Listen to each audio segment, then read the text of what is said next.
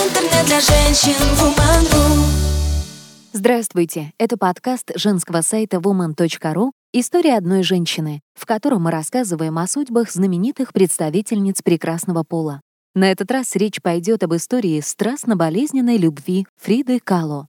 Фрида Кало и Диего Ривера — два гения, две страсти, две половины, нашедшие друг друга в этом огромном мире и ставшие единым целым.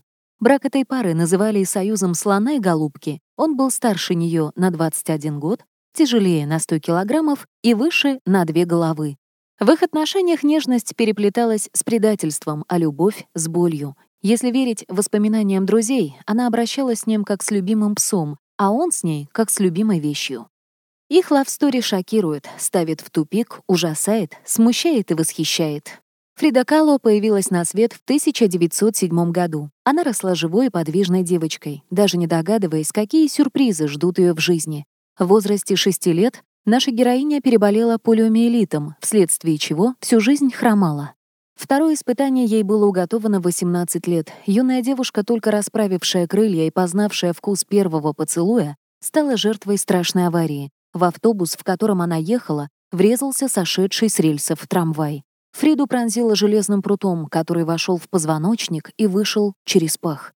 Позднее Калу будет говорить, что именно в тот день она потеряла девственность. С поврежденной спиной, раздробленными ребрами и костями таза, Фрида долгое время провела в постели без движения. Физическая боль стала мощным толчком. Не имевшая ранее склонности к живописи, Фрида, закованная в металлический корсет и обездвиженная гипсом, воспылала страстью к живописи и начала рисовать, рисовать, рисовать. Спустя несколько лет и 33 операции Фрида Кало смогла встать на ноги. Первое, что она сделала, отправилась в мастерскую известного художника Диего Риверы, чтобы показать ему свои работы. Не подумайте, что это была их первая встреча. Будучи 15-летней школьницей, Фрида уже знала, что выйдет за того здоровяка, что расписывает стены в ее школе. Этим здоровяком и был Диего Ривера. Эта девочка — художник от рождения, необыкновенно чуткая и способная к наблюдению, так скажет Ривера о юной Кало. Ее работами он был покорен, а от нее самой потерял голову. А ведь Фрида не являлась красавицей с точки зрения общепринятых стандартов. Густые черные брови, сросшиеся на переносице, усики над верхней губой. Все то, от чего женщины избавлялись, наша героиня, наоборот, подчеркивала.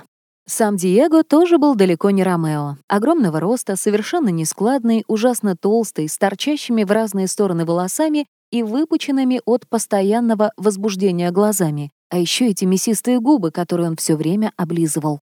И тем не менее эти двое испытывали друг другу сильнейшее влечение, от которого земля уходит из-под ног, а сердце вот-вот вырвется из груди.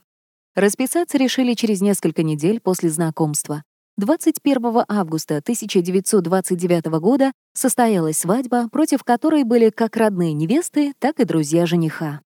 Отмечали по-богемному шумно и пьяно. В этот день Фрида оделась в лучших традициях мексиканского стиля.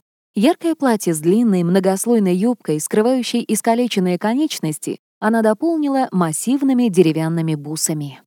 В разгар празднования бывшая жена новобрачного, и как она там оказалась, в порыве ревности задрала юбку и начала кричать. «Вы только посмотрите, и вот на эти корявые спички Диего променял мои восхитительные ноги».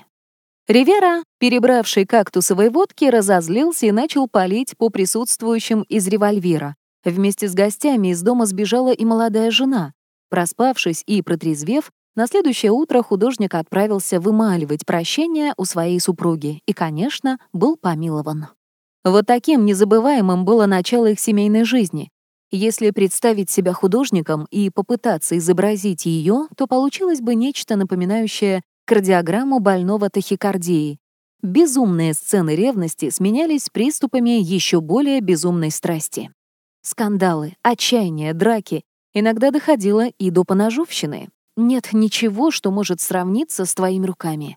Нет ничего, что похоже на твои зеленые золотом глаза, Мое тело наполняется тобой день за днем. Ты — зеркало ночи.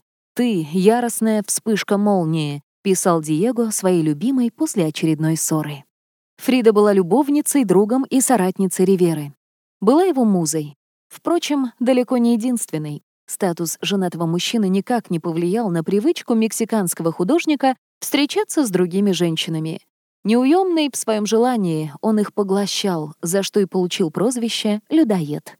Что касается Фриды, то она, ослепленная любовью, знала обо всех похождениях мужа, безумно страдала, но прощала. Диего — монстр и святой в одном лице, говорила она словно в оправдание неверного супруга. Впрочем, сама Кало тоже не была монашкой, свою постель она делила как с мужчинами, так и с женщинами. Особые отношения у нее были с певицей Чавелой Варгас.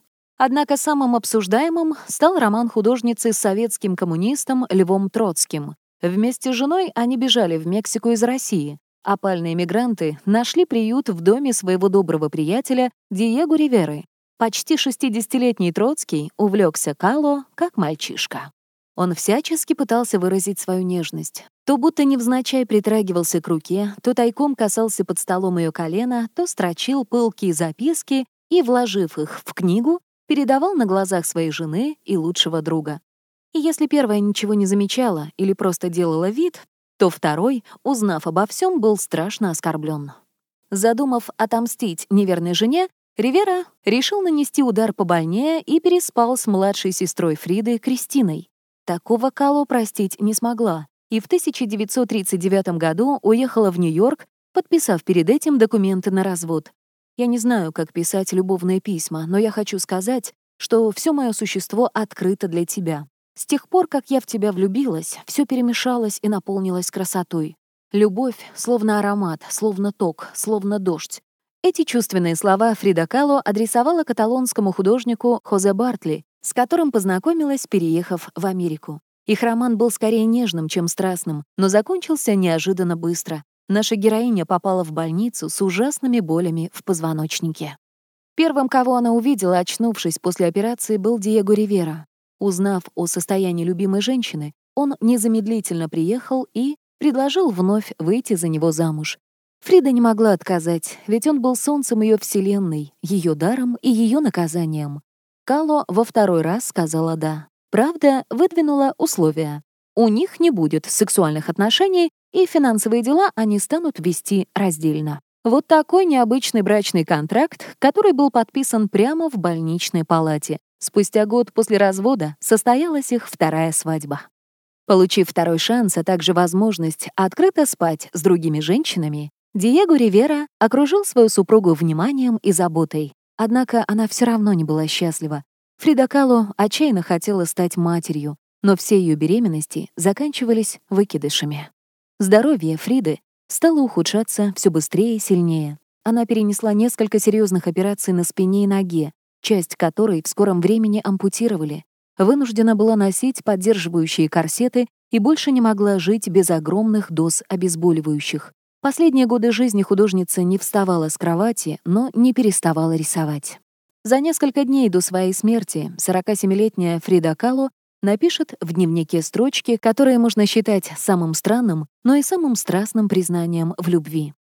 Диего, в моих устах, в моем сердце, в моем безумии, в моем сне, в промокательной бумаге, в кончике пера, в карандашах, в пейзажах, в еде, в металле, в воображении, в болезнях, в витринах, в его уловках, в его глазах, в его устах, в его лжи.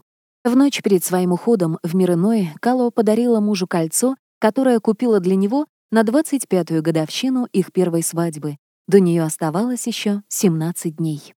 На вопросительный взгляд супруга Фрида ответила, «Я чувствую, что очень скоро тебя покину». Когда следующим утром она умерла, Ривера долго отказывался в это верить. Сам художник скончался спустя три года от остановки сердца. Он просил, чтобы после смерти его кремировали и поместили рядом с прахом Фриды.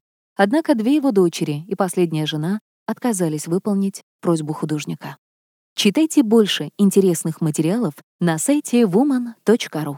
Интернет для женщин woman.ru